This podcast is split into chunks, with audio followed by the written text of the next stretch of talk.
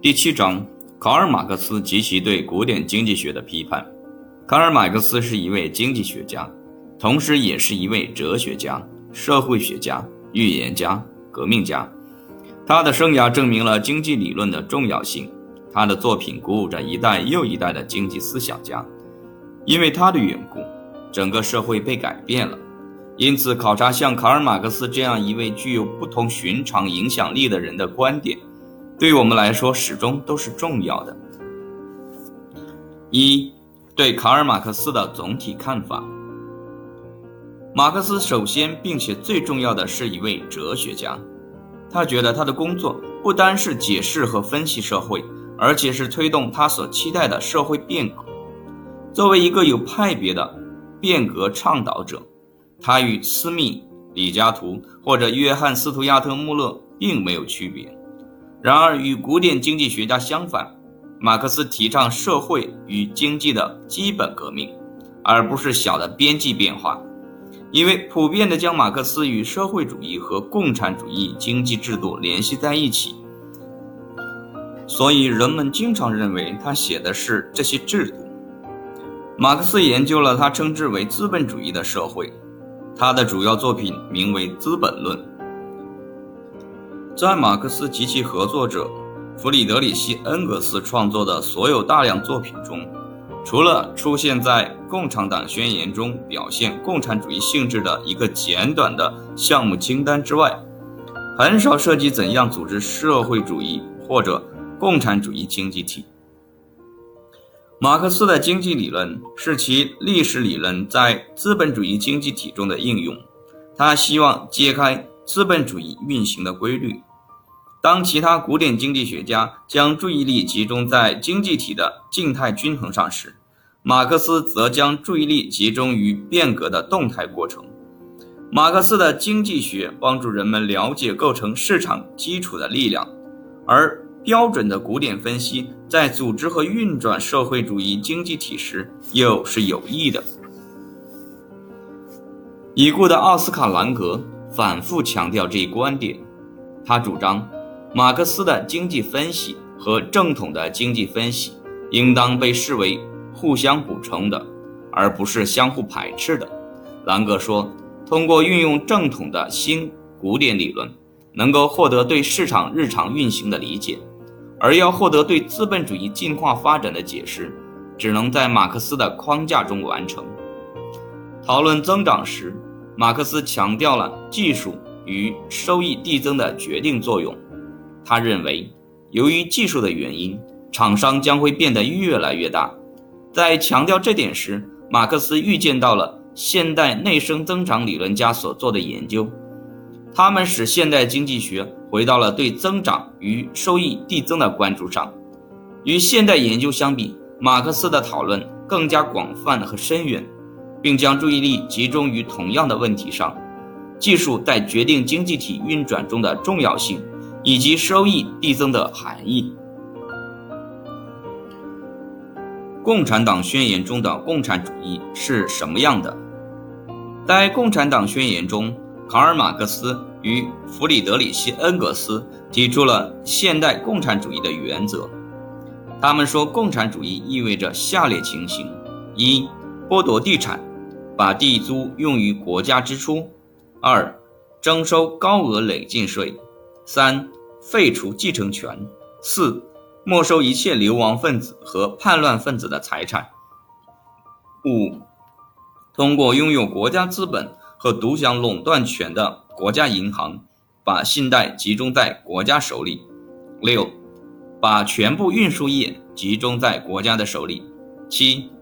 按照总的计划增加国家工厂和生产工具，开垦荒地和改良土壤；八。实行普遍劳动义务制，成立产业军，特别是在农业方面。九，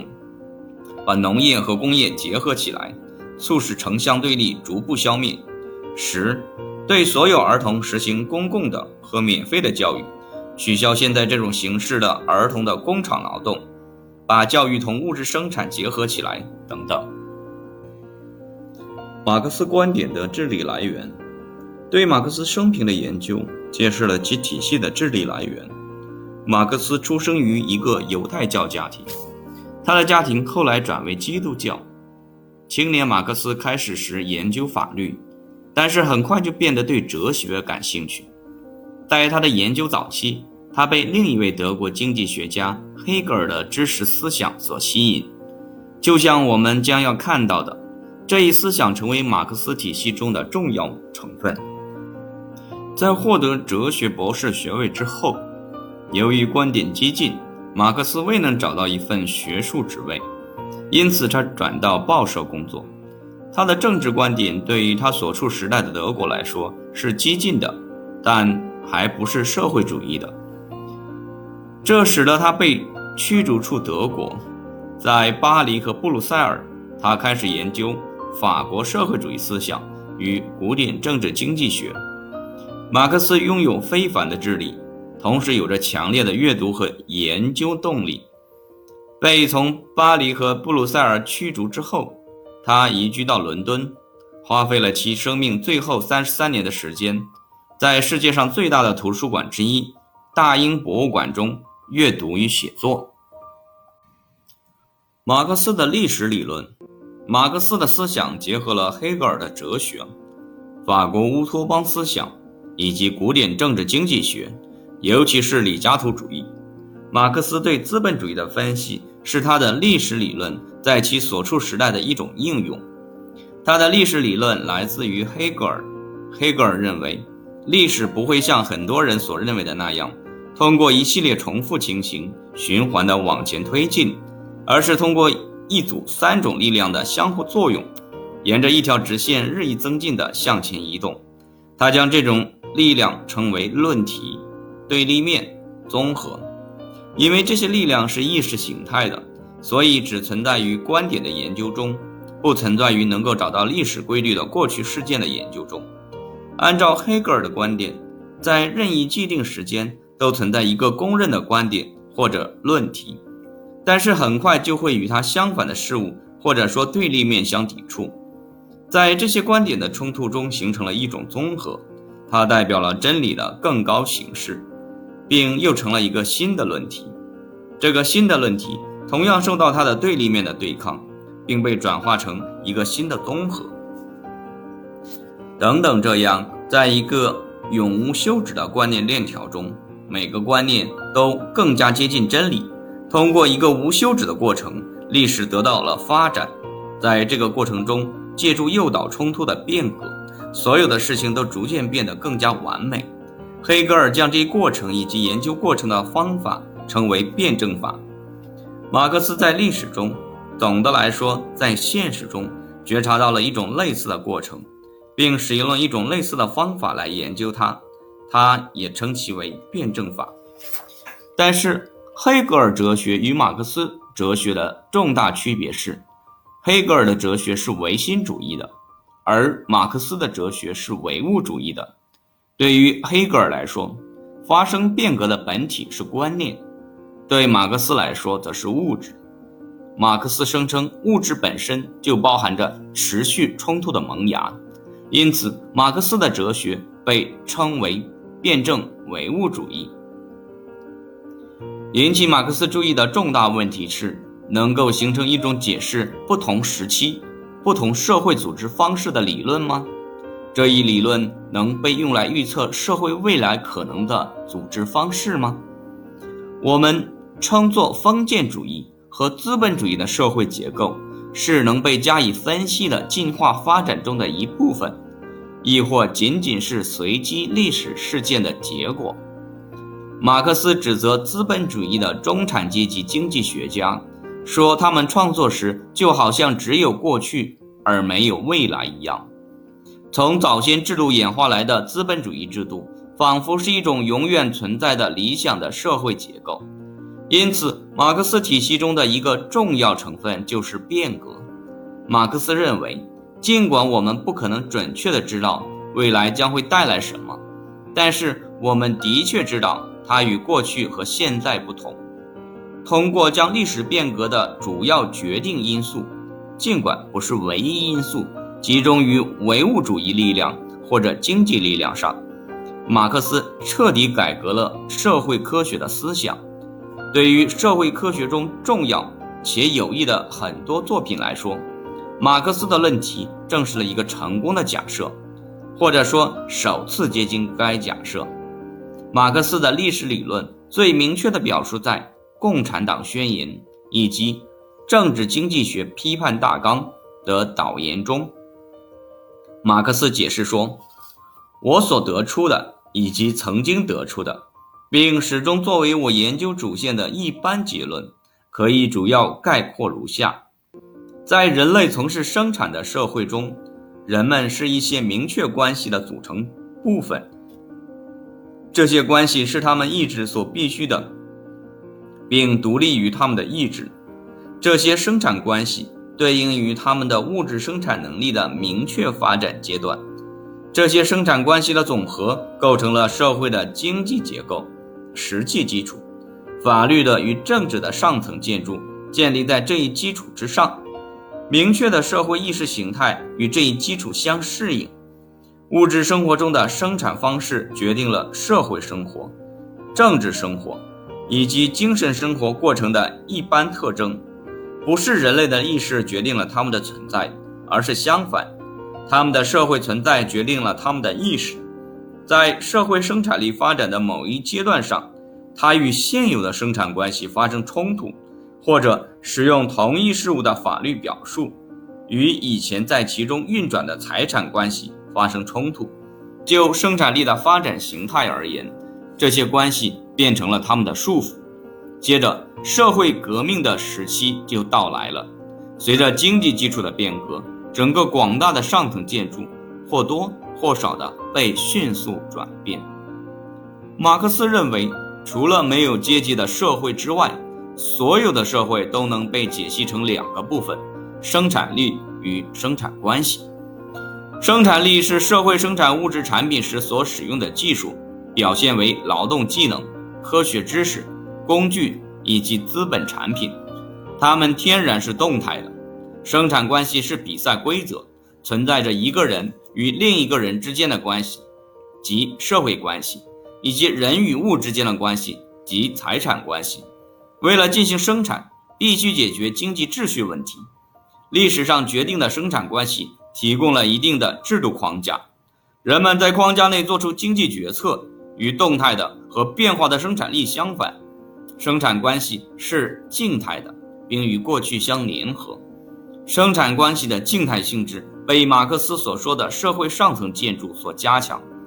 它的作用是维持历史上既定的生产关系。社会上层建筑由艺术、文学、音乐、哲学、法律、宗教以及其他社会公认的文化形态所构成。它的目的是保持生产关系的完整无缺，维持现状。静态的生产关系是马克思辩证法的论题，动态的变化的生产力是对立面。在任何历史阶段的初始，生产力与生产关系之间都是和谐的，但是随着时间的发展，变化的生产力引发了系统中的矛盾，因为现有的生产关系制度。不再适用生产力技术，马克思说，这些矛盾将会在阶级斗争中显露出自身来，最后矛盾会变得如此激烈，以至于会有一个社会革命阶段，并会导致一个新的生产关系产生。新的生产关系就是综合，它是旧论题生产关系与对立面生产力冲突的结果，这些生产关系就变成了新的论题。在这一点上，历史再次出现和谐。然而，动态的变化的生产力确保了新的矛盾很快就会形成。近看辩证法，考察马克思的社会上层建筑概念，将有助于分清马克思的历史理论与马克思主义对待社会的态度。马克思对个体自身的实现感兴趣。这一兴趣最清楚地展现在他的1844年《经济学与哲学手稿》中。这一著作消失了八十年，直到1932年才出版。在这些早期手稿中，马克思解释了他反对资本主义的哲学理由，以及他如何认为资本主义使人类异化了自身。根据马克思的观点，私人财产与市场使人类所接触到的一切东西减值并被贬低，因此使人类疏远了真正的自我，从而市场的真实存在，尤其是劳动市场，破坏了人类获得真正幸福的能力。马克思认为，古典经济学简单的接受了市场，并没有考虑私人财产的性质以及市场的存在给人们造成的影响。他主张有必要研究如下事物之间的联系，即私人财产、贪婪与劳动、资本、土地财产分离之间的关系、交换与竞争之间、人的价值与贬值之间、垄断与竞争之间的关系。所有这些疏远与货币体系之间的联系。因此，他对古典经济学的主要批评是：古典经济学没有考虑生产力如何破坏了生产关系。马克思主张，一旦市场最后产生了能够满足人类物质需求的生产力，财产权和市场中固有的异化将使个体脱离市场，并形成一个消除了私人财产及与之相连的异化的社会。马克思的历史理论探寻了从封建主义到资本主义的社会发展，以及社会未来的发展。按照马克思所预测的，社会将进入社会主义社会。并最终进入共产主义社会。马克思主张，在封建阶段早期，生产关系适合当时存在的生产力，并且这些生产关系借助社会上层建筑得到支撑与加强。然而，变化的生产力很快摧毁了这一和谐，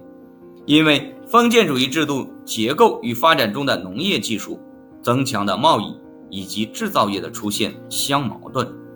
生产力与生产关系之间的这些冲突，在阶级斗争中显现出来，最终形成了一套新的生产关系——资本主义。在《共产党宣言》中，马克思描述了存在早期资本主义的生产力与生产关系之间的和谐，以及随之发生的巨大的产量和经济活动的增加。然而，像封建主义一样，资本主义包含了其自身毁灭的种子。因为随着生产力的变革，不可避免的会形成冲突。随着资本主义的衰落，将会出现一套新的生产关系，马克思称之为社会主义。社会主义最终将依次让位给共产主义。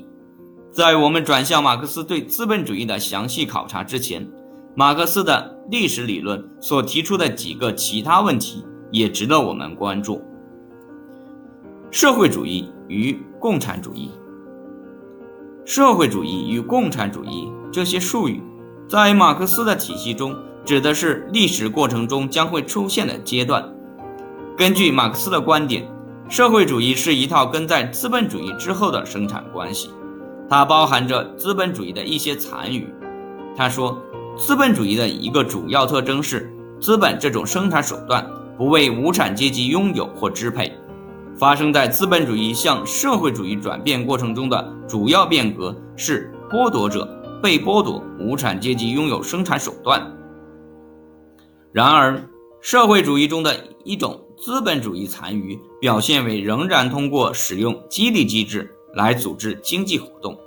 为了引导人们劳动，必须给予报酬。按照马克思所使用的共产主义概念，它将从社会主义经济体中诞生。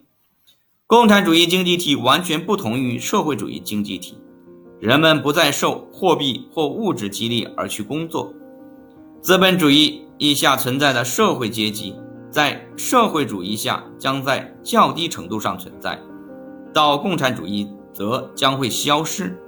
共产主义是一个废除了国家的、没有阶级的社会，在社会主义下，每个人都按照他和他的能力为经济过程做出了贡献。并且按照他和他的贡献获得收入，在共产主义下，每个人将按照他和他的能力做出贡献，但按照他和他的需求进行消费。可以看到，马克思认为人类会变得完美，人类的善良被视为受到了现有社会的抑制与扭曲。这一思路延续了从威廉·戈德温开始的哲学无政府主义的治理血统。